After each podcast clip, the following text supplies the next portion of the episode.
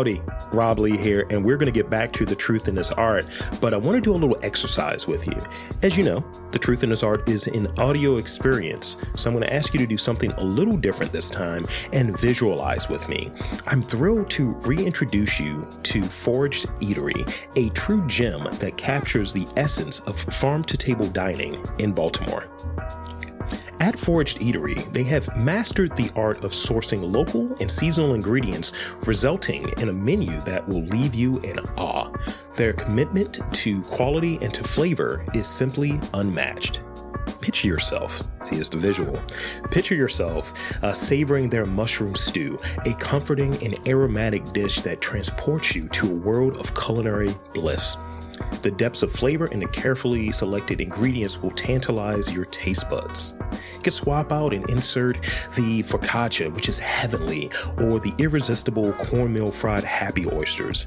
Each bite is a celebration of culinary mastery. Foraged Eatery goes beyond being simply a restaurant. It's an immersive experience where the menu evolves with the seasons. Each visit promises a new and exciting experience for your taste buds, making every moment unforgettable. So, fellow food fans, fellow food lovers, it's time to discover the magic of Foraged Eatery. Let their innovative approach to dining and their passion for locally sourced ingredients transport you to a world of culinary excellence. Don't miss out on an extraordinary dining experience. Plan your visit to Foraged Eatery today and let your taste buds revel in the true flavors of the season. It's time to indulge in a gastronomic adventure that will leave you craving for more. For more information, visit foragedeatery.com.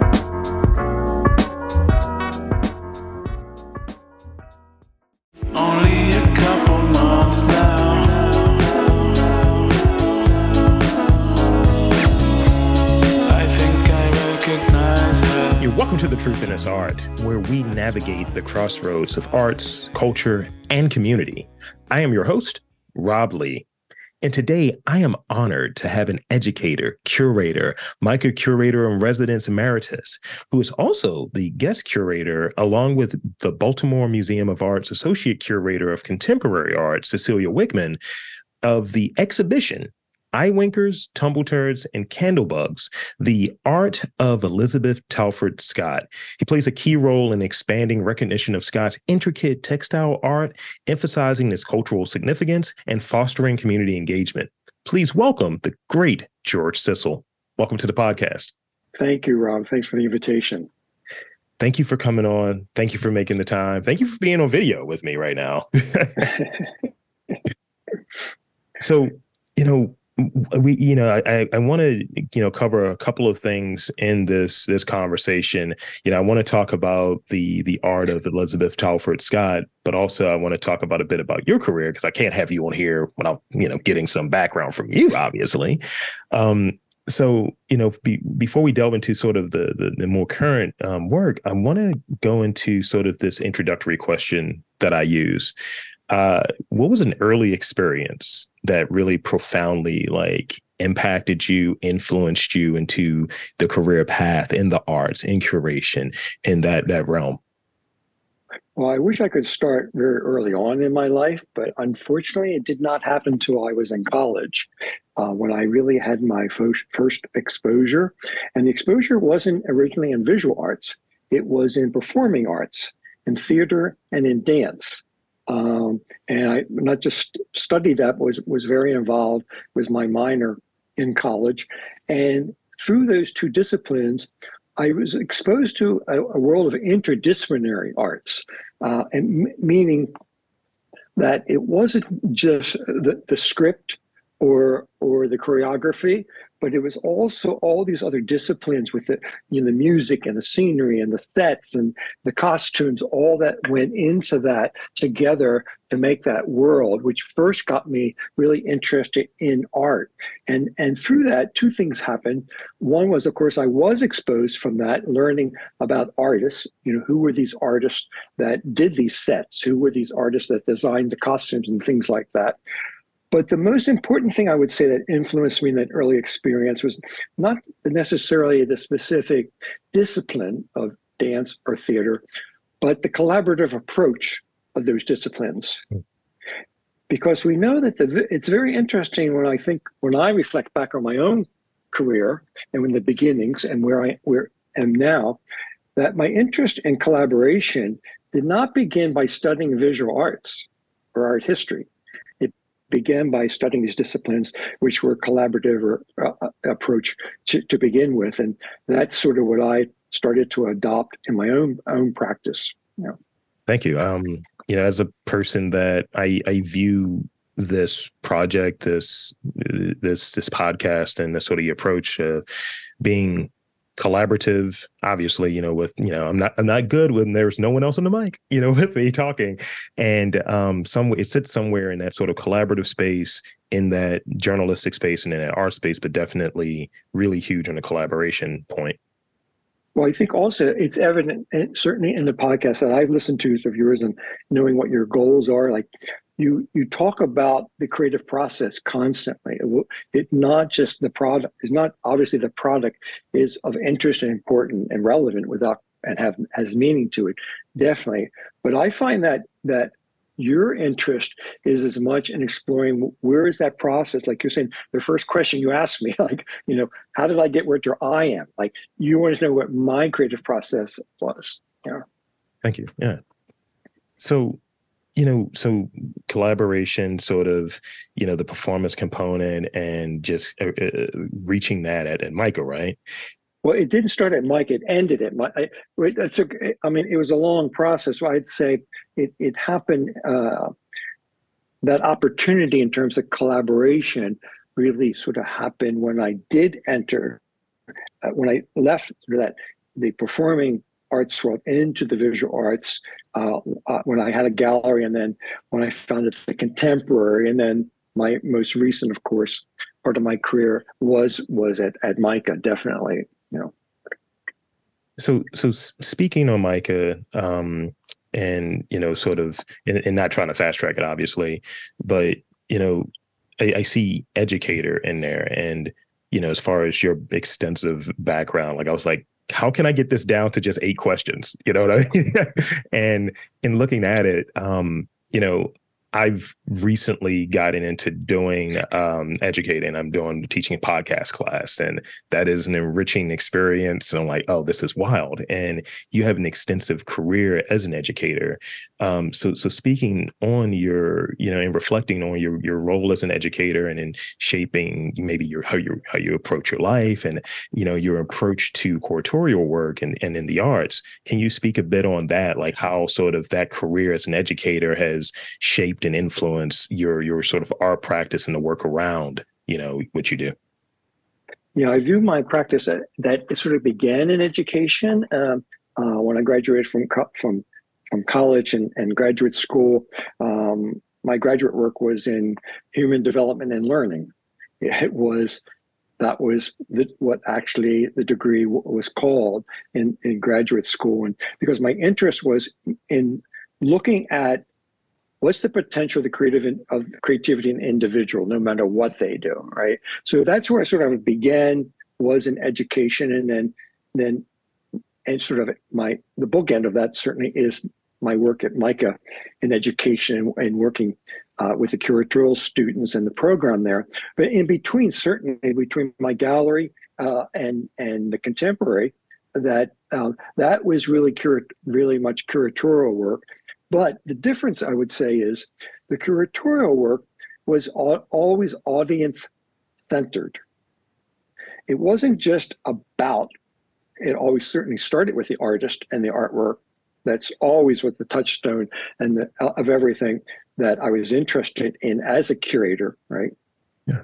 But I was as much interested in how to connect what artists were doing, contemporary artists, to uh, um, uh, to a, a, lar- a larger audience, and and that's really where the education I think kicked in when I uh, uh, when when I sort of was wearing two hats. At you know, so I started an educator, and then then all of a sudden being a curator, and the projects we did in my gallery of the contemporary, we're always working with artists, but I was always looking at who the audience was that that the museums, the museum world especially, back in the late 80s and early 90s certainly we're not addressing, un, unlike fortunately today, that mu- museums are the art world is certainly paying attention and involving and including uh, uh, the lar- larger world, not just the art world. Thank you. And, and I, I think it would be it would be um, almost like one of those uh, I like to call it a two dollar segue, you know, or continuation with sort of that those those thoughts around curation. Um, how how would you define the role of a curator? Um, you know, considering your your experience and you know, what ways has it evolved? You know, in what ways has it remained consistent? You know, with you know what it was earlier in career to to now.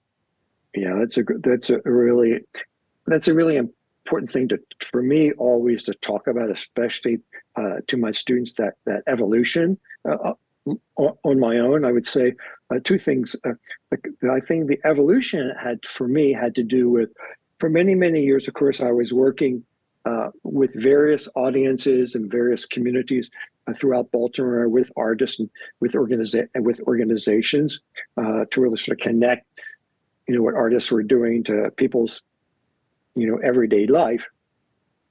But um, I guess what happened was after I retired um, about six years ago, talk about the evolution. Um, I realized that there was a whole audience that, and both audience and artists, that I had completely neglected, not necessarily neglected, but weren't even thinking about, and that was audience with audience and artists with disabilities. And so my all since my, my retirement, my studies and my volunteer work has been working with adults with disabilities. And that I, I really make sure when I talk to especially uh, young people, uh, young curators or um, people in the museum field that um, yes, I'm very proud of the work I've done in the past, you know, with the contemporary, with MICA and, and all that. But there's always something to learn. And that was for me, learning that. And um, so that's been a real evolution for me. It's not over, certainly not over whatsoever, but it, it is. I would say now what I'm work when I'm working on, no matter what project it is, or if I'm working with uh, other uh, young educators or curators, I always say let's look at this through a disability justice lens. What would this look and feel like? This same project, right? Mm-hmm. um, so I always sort of put that question out to people instead of, you know, we're we're so used to for many many years that those kind of uh, um, considerations or accommodations come at the end. Mm. We we develop a program. We you know have a project that's related to that instead of looking from the beginning what would this feel like with audiences that are both visually impaired hearing impaired, have intellectual disability? You know, the list is a very large list, right? 25% of our population has some form of, of visible or invisible disability. So um, that's the evolution is for me that I always want to share. The constant, I would say, though, you asked me what is the constant from the beginning is this, and that is the kind of questions, the kind of questions that I've always asked, and that is who cares? Mm. When my students would propose propose their projects or their thesis or what they're uh, doing, a curatorial work and all, I would listen and all, and my question would always be at the end, who cares?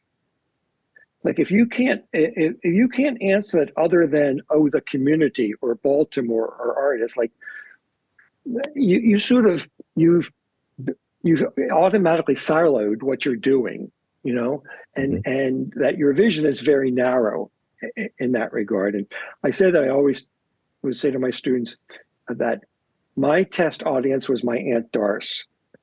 We all have an aunt Doris, right? My Aunt Doris knew nothing about art, cared nothing about art. I always, either my gallery or the contemporary or MICA, I would always take her to see the projects. And her, her assessment would be, be, be they provided guidelines for me all the time. The kind of questions that you and I might think are very naive or innocent were in, in, in the long run extremely complex Sure. to answer and address. And so mm. that's that's the constant is always me saying, who cares? That's that's the same vein, and and I always like in those moments when business when when art come together that sounds like when someone's like who is your uh, target audience?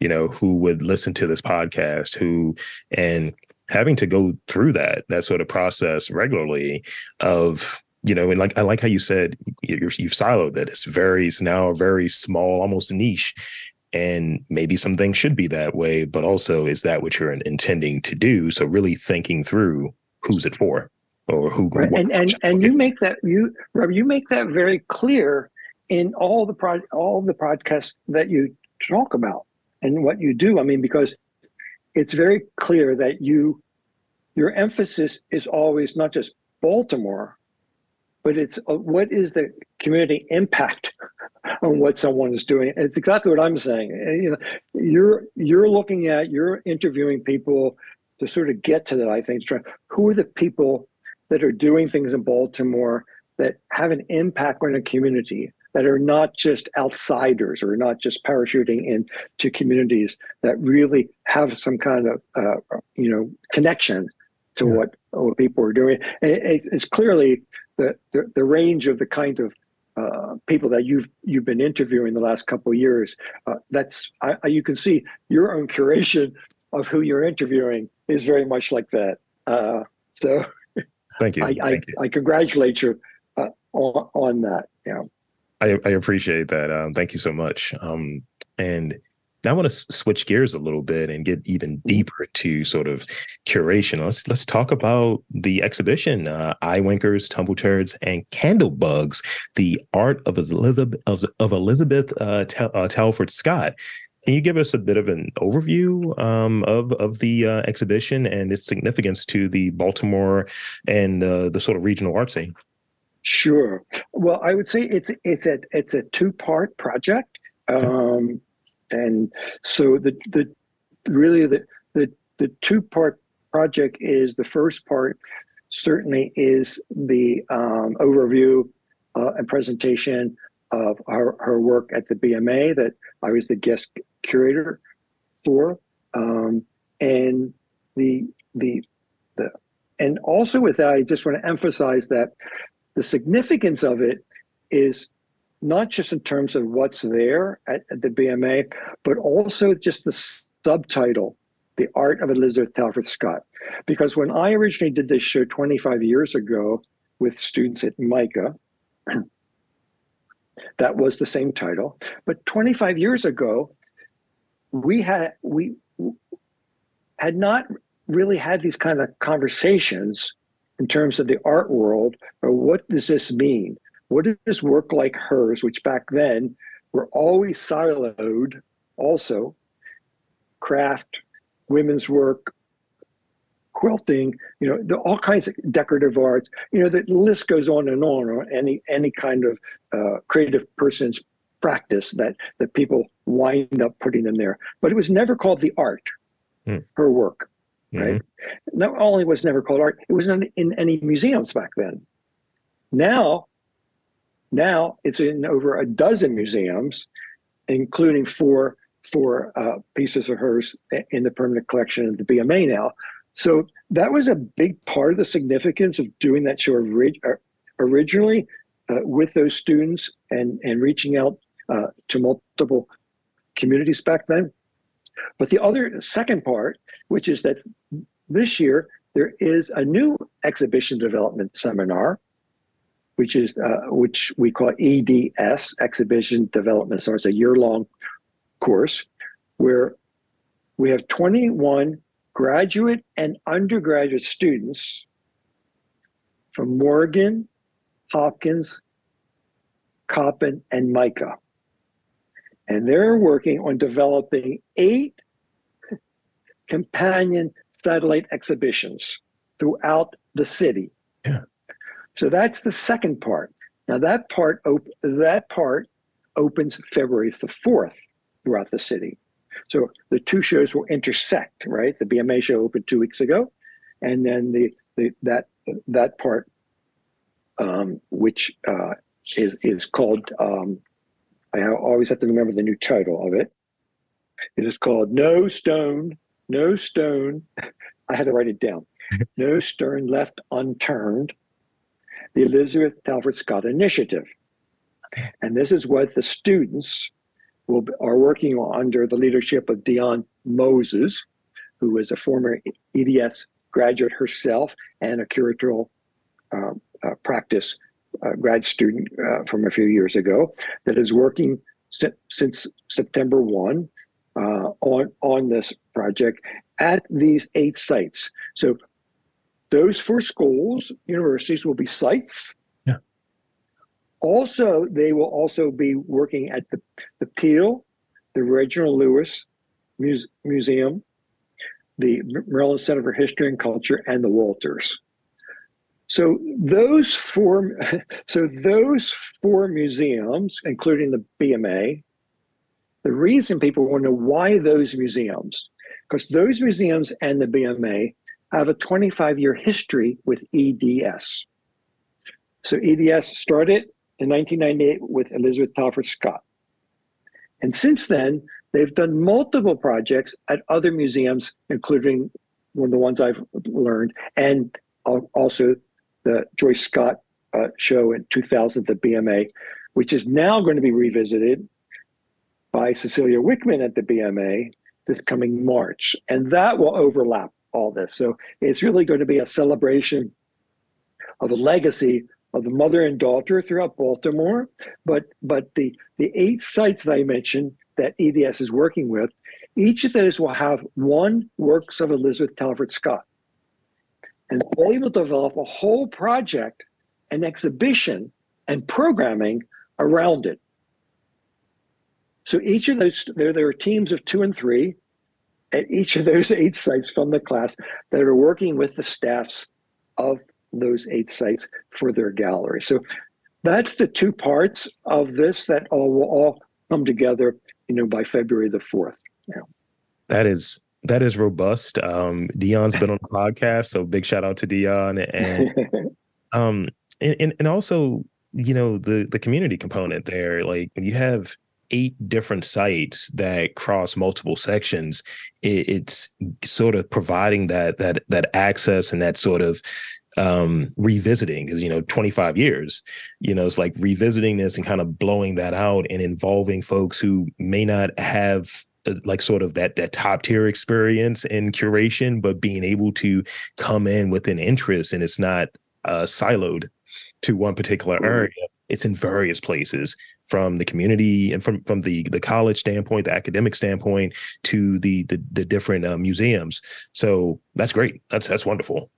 Yeah. Well, I, w- I would say that that the difference in you, you've described what's happened in the 25 years in that revisiting is that the original exhibition did have a component with the students where they worked at three senior centers and three after school centers of children with master quilters to do do projects. Uh, they so that was that community part of it. But but they but this really as you say is taking the work and putting it out there and in different contexts mm. right? So in many in many instances these students are working with these sites and they're not just working in terms of a theme that relates to elizabeth's work right? But they're also in many instances working with collections. So they're you know so they're working with african collections. They're working with african american collections american collections Chinese collections.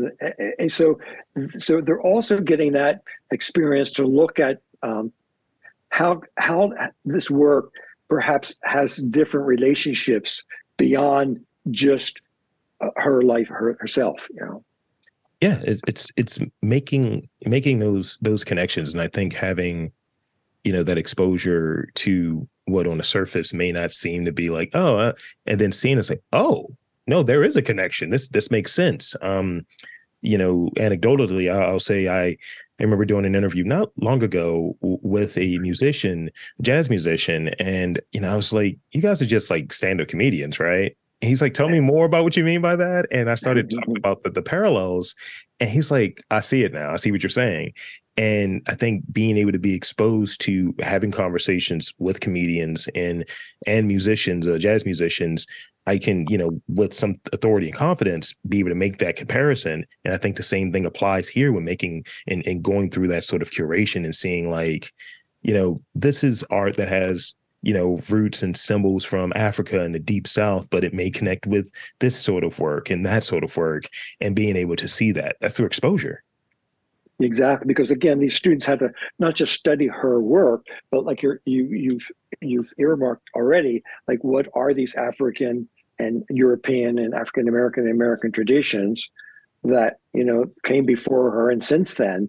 So they're they're also having to study and learn not not just about her life, growing up, you know, in a former plantation where her grandparents lived as enslaved people uh, in South Carolina, and her parents as sharecroppers. Certainly, they have to learn that history and and that history of America, not just her history, her her origin story, right? But also for many of our students, who are many of them are, are not from the U.S., or if they are, they don't necessarily know what that history is, what what is the Great Migration, all these kinds of things. The, the students are exposed and having to learn all those things, as you say, how to then place this work that has, as you say, multiple uh, relationships. One hundred percent. So I want, to, I want to delve a, a, little bit into some of the specific like works, textiles. I see um, prayer pillows, healing shawls, um, you know, family diaries. Like how you know how is this like multi-dimensional approach to to the to the work to the curation around it like transforming sort of the the artists to to elizabeth talford scott's like narratives like you know sort of what is the language here how does like having sort of you maybe maybe this piece in the you know the exhibition at bma um reflect this part of the narrative versus like having another piece well, you you've you described it correctly, multi-dimensional approach in, in, terms of her, because you know the usually the approach we think of and, and what we you know call quilt quilts or quilting or uh, fiber work, you know, um, have a function, right? They, you know, provide comfort, or they're on display. You know, uh, um, they are uh, they're blankets or blanket uh, quilts to make us warm or things to hang on the wall right that sort of kind of function right and and elizabeth's work does there are many works both at the bma show and at this and at the eight sites will indeed at first glance people will realize have that uh, connection to to a function of of the work but just as often her work has when you look at it there is no identifiable function at all, right? And really, the, the purposes are twofold. One is healing. So many of the works were made for private use by Elizabeth, by Joyce, by friends, by family, right? They weren't for display. They were either in her home or given to people who really needed something to heal or as a healing agent. And so these were works that were also termed as prayers. So they were prayers that you would have, and you would place these on. If you had a sort of stu- a stomach ache, you put in your stomach. If you had arthritis, you would put it on your shoulder to, to feel better. And they were filled with with rocks, especially because rocks have this healing purpose in African and African American culture, and in many cultures we know rocks serve lots of uh, symbolic and, and uh, signifiers. And so there would be always rocks in them, but there would also be lots of other beads and sequins and f- different fabrics that were there. And they were very, they're very small, that you would just put them in your lap, like a pillow almost. Um, so they really had that uh, purpose of healing. And then the other kinds of work that she would do, which you're referring to, are family diaries. So if you go into the BMA, especially one of the first things you will see is a piece called Grandfather's Cabin. And what it is, it is that it is the story uh, of her grandfather who was enslaved on, uh, in Chester, South Carolina. It is the story of him and his family and the cabin and the stars above it and the snake underneath the cabin and the and the family throughout you know the the the uh, the plantation are all in there. They're all sort of illustrated within this piece. When you look at it there's no way you could sleep under it. There's no way it's it's very large. It's it's what we call sort of the origin story of her life there and so that's what we would say is a family diary and so there are many works like that some actually are the story of her relationship with her daughter joyce so they're all different kinds of ways of uh, these acting as uh, as storytelling. Mm-hmm. That's that's wonderful. Um, know, I, I I remember having a um, having an interview with uh, SB Frazier a while back, and you know, we were talking about. It's like, so are you an illustrator? How do you describe? It? It's like I'm an illustrator. I'm just illustrating this away. This is how I do it, and it's it's always like interesting what one can do with sort of a, a fiber or sort of a craft oriented uh, practice and it's like oh you're drawing with that or i i had one yeah. guy um it was, it was an interview i did um blanket on his last name his name's michael and he he said that he's a quilter but he draws it with pencils and he has this yeah. style that i was like oh right this is and it's kind of shifting what one is expecting and, and it's a visual component. It, I don't know. It's just it, it gets me. It, it's it's a it's a different vibe. Well, it's you're right. I mean, and I know SB's work, and you a good description of it. I mean, she is ultimate. She is a storyteller. Her work, you look at it, and she's telling stories. You know, Elizabeth is a story. This is this is storytelling, and it's interesting when my students would look at my previous work as a curator, like how did you why did you choose these artists? You know, like all these artists in the world, know, why did you why in the long run were you attracted to this artist? It's like in the long run when I look at it, almost all of them, all of them I can look back on, that they're storytellers. Like this is their this this is their skill as a communicator. Yeah. You know, telling a story, and and the stories, of course, you know, whether they're whether they're myths or they're fables or they're narrat- or narr- narratives or whatever, uh, that is really their skill set. And I think for me, that's um, to try to, as a curator, to learn that from an artist, like to learn that, is for me to see that. Like that's what I said about like being an advocate. You know, an advocate for an artist, like uh, advocate to me means like uh, helping to that story you're telling to really make it really feel warm and welcoming to people that come in that they just want to sit there and spend time with it. Yeah. Absolutely. I got I got two more real questions left. Um, and um, one is sort of about sort of uh, around the the challenges. Like you know, we have like an idea. Like you know, when I look at planning out, you know, what a season of this podcast is going to look like, you know, I'm like, well, I want to do this for this month, that for that month. And at the end of the year, we see what we get, right?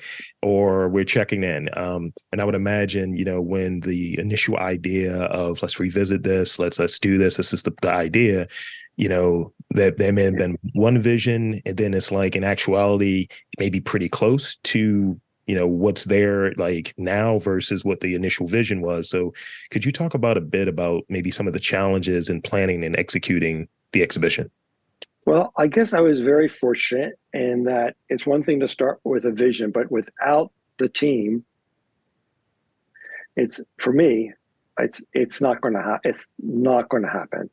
And and so for me, right, it's not just that team of 21 students in EDS, right? It's not just you know, all the multiple departments at the BMA in the education, graphic design, installation design, security services. It's not just all those departments, which obviously are all instrumental in making something happen. But to me, it's like having two par- uh, partners like Deyane Moses or like Cecilia Wichmann, because Cecilia is my organ, what they call organizing curator at the BMA working on me with this project. So she is the one, obviously, that keeps those doors open, for all these things that need to be that we want in that vision to get accomplished right because again i'm a guest curator Yeah. i'm not a staff there so you know i i'm uh i'm a guest in their house you know and i feel very grateful to be invited in and to be allowed to try many of these new th- new methods and approaches curatorially and educationally and especially in terms of accessibility through this project and through through the EDS partnership uh, with MICA and the BMA. So um, that's the only way it could have happened. Uh, even my original show 25 years ago, it started out as me as guest curator, and after like six months, I had this group of 17 students that develop a whole companion exhibition working in the community along with that. So it became much more than what I started out with and much better for it. And and the same with this. This V Resilience project, yeah, everyone loves the work without question. The work stands on its own without question. But the kinds of things we're talking about and engaging audiences and making uh, people really want to spend time with the work and and and multiple access access points into the work um, that cannot uh, happen by one person at all. You know? It's important. It's good. Um, and this this kind of ties ties into that. This sort of final question. Um, so so giving the you know the, those sort of those sort of distinct lines around curation and uh, around you know education, you know for for some folks who you know want to approach or even have a degree of interest as a curator, you know, pro, you know, ch- checking into curation as a as a field. What what is that like that that that that piece of advice, that hallmark piece of advice you would you would share, you know, for someone who's who's interested and they're on the fence, they're not sure, you know, you know, they they might be a podcaster, you know, they might be but what's that piece of advice you would you would share for someone who's who's interested in uh, curating? Rob, I always welcome that question. um, I, I, especially at that, I mean, previously I never welcomed that question because I, you know, uh, I was too far um, in in the midst of it all myself, you know. But I think now that um, that I've had time to, to reflect and, and and talk to people like yourself and have dialogue about what what this work even means, right? So I say that it's a lot of practice a lot of practice, you know. Um, and the practice meaning is a combination of things, I, I would say, uh, be, is that first you need to decide that whether you're an artist or not. Mm-hmm. That's where I started out long, long time ago, thinking and dreaming I was an artist. Once I realized I wasn't, but I realized I was a creative individual that wanted to work with art and artists, then I could do that. So I'd say many people, especially in art school or taking art degrees or studying art, uh, want to be artists, right? But you first have to uh, answer that question to yourself. Is this what I want? Is this my only choice? Meaning, this is what drives me.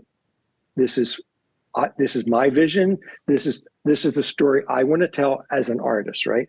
I don't have a story to tell as an artist. As I, I, I realized that I didn't have a story. I knew how to better help an artist tell their story as a curator. So I'd say first you have to uh, you have to address that that if curation is what you want to do, now I would say is this: the practice part has to do with this. See as many exhibitions as you want at every level, every level of exhibitions. You know, whether it's a juried show, whether it's a you know a thesis show, whether it's a community center, it doesn't matter. See as many exhibitions as you want and meet as many artists as you can and make studio visits with those artists and see and see if you feel if you feel comfortable and you have something is there an exchange or is it just a one-sided conversation because it needs to be a one a two-sided it needs to be a conversation not just you talking to them or them talking to you So I would say that's the first thing. Find out are you good at and comfortable and effective of talking to artists, not just as an exhibition, but in a stud in, in their studios, and and being fortunate to have that invitation. And the other thing I would say is, the next step is if you are, try to get some paid internships. Museums, art centers, doesn't matter anywhere and everywhere, right? Because then you're going to start to meet professionals in the field who hopefully will be your mentors or your, eventually your mentors who can sort of help help you uh, with defining what your goals are, right? And then say if you get to that point, the last step I would say is then apply for as many open calls. We call them open calls I know uh, artists have them, but also curator. There are curatorial open calls that you can apply for a proposal to do something uh, there. And so I would say submit proposals for open calls so you again can have that direct experience. But that's sort of the order in, in my mind. It's like a sequential thing, and you just practice, practice, practice in each of those. And you know, at the end point, so to speak, it will lead you somewhere. It may not lead you where you think you start in the beginning, but I think it's going to, uh, it will lead you to someplace that um, that has a relationship um, to to your life, to who you are. You know. Thank you. Wow, that is um, you know, I, I hear I hear more and more a a version of that, um, and I'm I'm hearing in it sort of reputate repu- repetitions repetitions like you know having those instances being around being in the scene and there are you know i i do this you know and i guess you know touched on earlier you know being an educator now uh and feels really weird to say that uh but being an educator now and then having sort of those reps and been a podcaster for 15 years. So you know i'm revisiting some of those things i thought you know were right you know, just, you know, done and, and they were reflexes. Now it's just like really thinking through it because I'm helping shepherd people in it. But it's again, I can speak confidently because of those repetitions and because um, I'm where podcasters would be at and I'm doing things that a podcaster would do. And you know, there have been instances where the public radio folks have called and reached out and things of that nature. Sure, so definitely, sure. I, yeah. I see, I see exactly what you're describing. Yeah. All righty. Um, so that's kind of it when it comes to the real podcast. And thank you, thank you, thank you. Um, and you know, I, I, I got two last things I want to do. You know, sort of the rapid fire portion and the the shameless plug. Last last you know, sort of thought final thoughts. So I'm going to go with the shameless I mean, with the rapid fire portion to start off with. And as I tell everyone, don't overthink these. They're goofy questions. They're they're, they're real life questions though. All right. Um, does your morning generally start off with coffee or tea? Neither. Oh, okay. My no, it's very interesting. My students would my students always have oh, oh, they always had coffee. A few of them would have tea, right? Yeah. And they'd always I'd come in in the morning because I'm an early I am an early bird. I am a very early bird. And um, people who get my emails can attest to that. But I'm a very early bird. And and so, you know, I always started, you know, started wanting to have class at eight, eight thirty in the morning, right? And so I wanted to be the first out there. And my students would always have the, their coffee, like you're saying, their tea, and they always say to me, "You never. Where is your coffee or your tea?" And I, and I would base. I would sort of laugh. And I said, "What? Do you think I need it?" like is like I'm choosing why you're asking me. Like, do you think that I need caffeine? and then they would go, "No, George, you, I see what you're saying. You're fine without it." it's like you're all set. you're all set without the caffeine. yeah, yeah. And that's not to say later in the day. Later in the day, I I, I don't need some kind of pick me up, but it's you it's usually it's usually a sweet it's a sweet though. I hear you. I hear you. Um, I, I, I, I, drink a little too much coffee, so I'm going to curb that a bit. Um, and you know, I've gotten into green tea. I have a I have a buddy who's a big green tea advocate, so I've been drinking more of that. And then I start looking at sort of my total caffeine intake for the day, and I'm like, all right, I need to slow that down a little bit. It's a lot. Uh, so this is the second one. This is the second one. Um, so you know, you're Baltimorean, so I got to ask, um, what is and, and and it might be hard what is that a, a, cherished Baltimore landmark for you? Like what when you when you think of you know you think of Baltimore, what is the landmark for you? Well, the landmark for me, but it doesn't exist any any more was was the McCormick building, uh, the McCormick Spice building downtown, and be, for multiple reasons, but um, not just because of what it represented in terms of uh, being on the harbor and and Old Bay and the Old Bay seasoning and um, the smells that were that I you, one remembers that now you have to go out to Hunt Valley to smell, um, but also it's it's it's the place that my son uh, was very much uh, who grew up in Baltimore here also um, that he um, the steam the steam crab having crabs. So all this is time. So having crabs in Baltimore around around the around you know the the picnic table with the uh, with the brown paper and the mallets and all that is what growing up growing up in Baltimore was was for me certainly, and it became for him. And he he is actually a, a chef out in uh, San Francisco, and he's adopted many of these uh, things in terms of uh, um, especially seasoning, in what he cooks out there in San Francisco, and so it sort of all ties back uh, to my growing up here, that that building on the harbor, visiting it, eating there.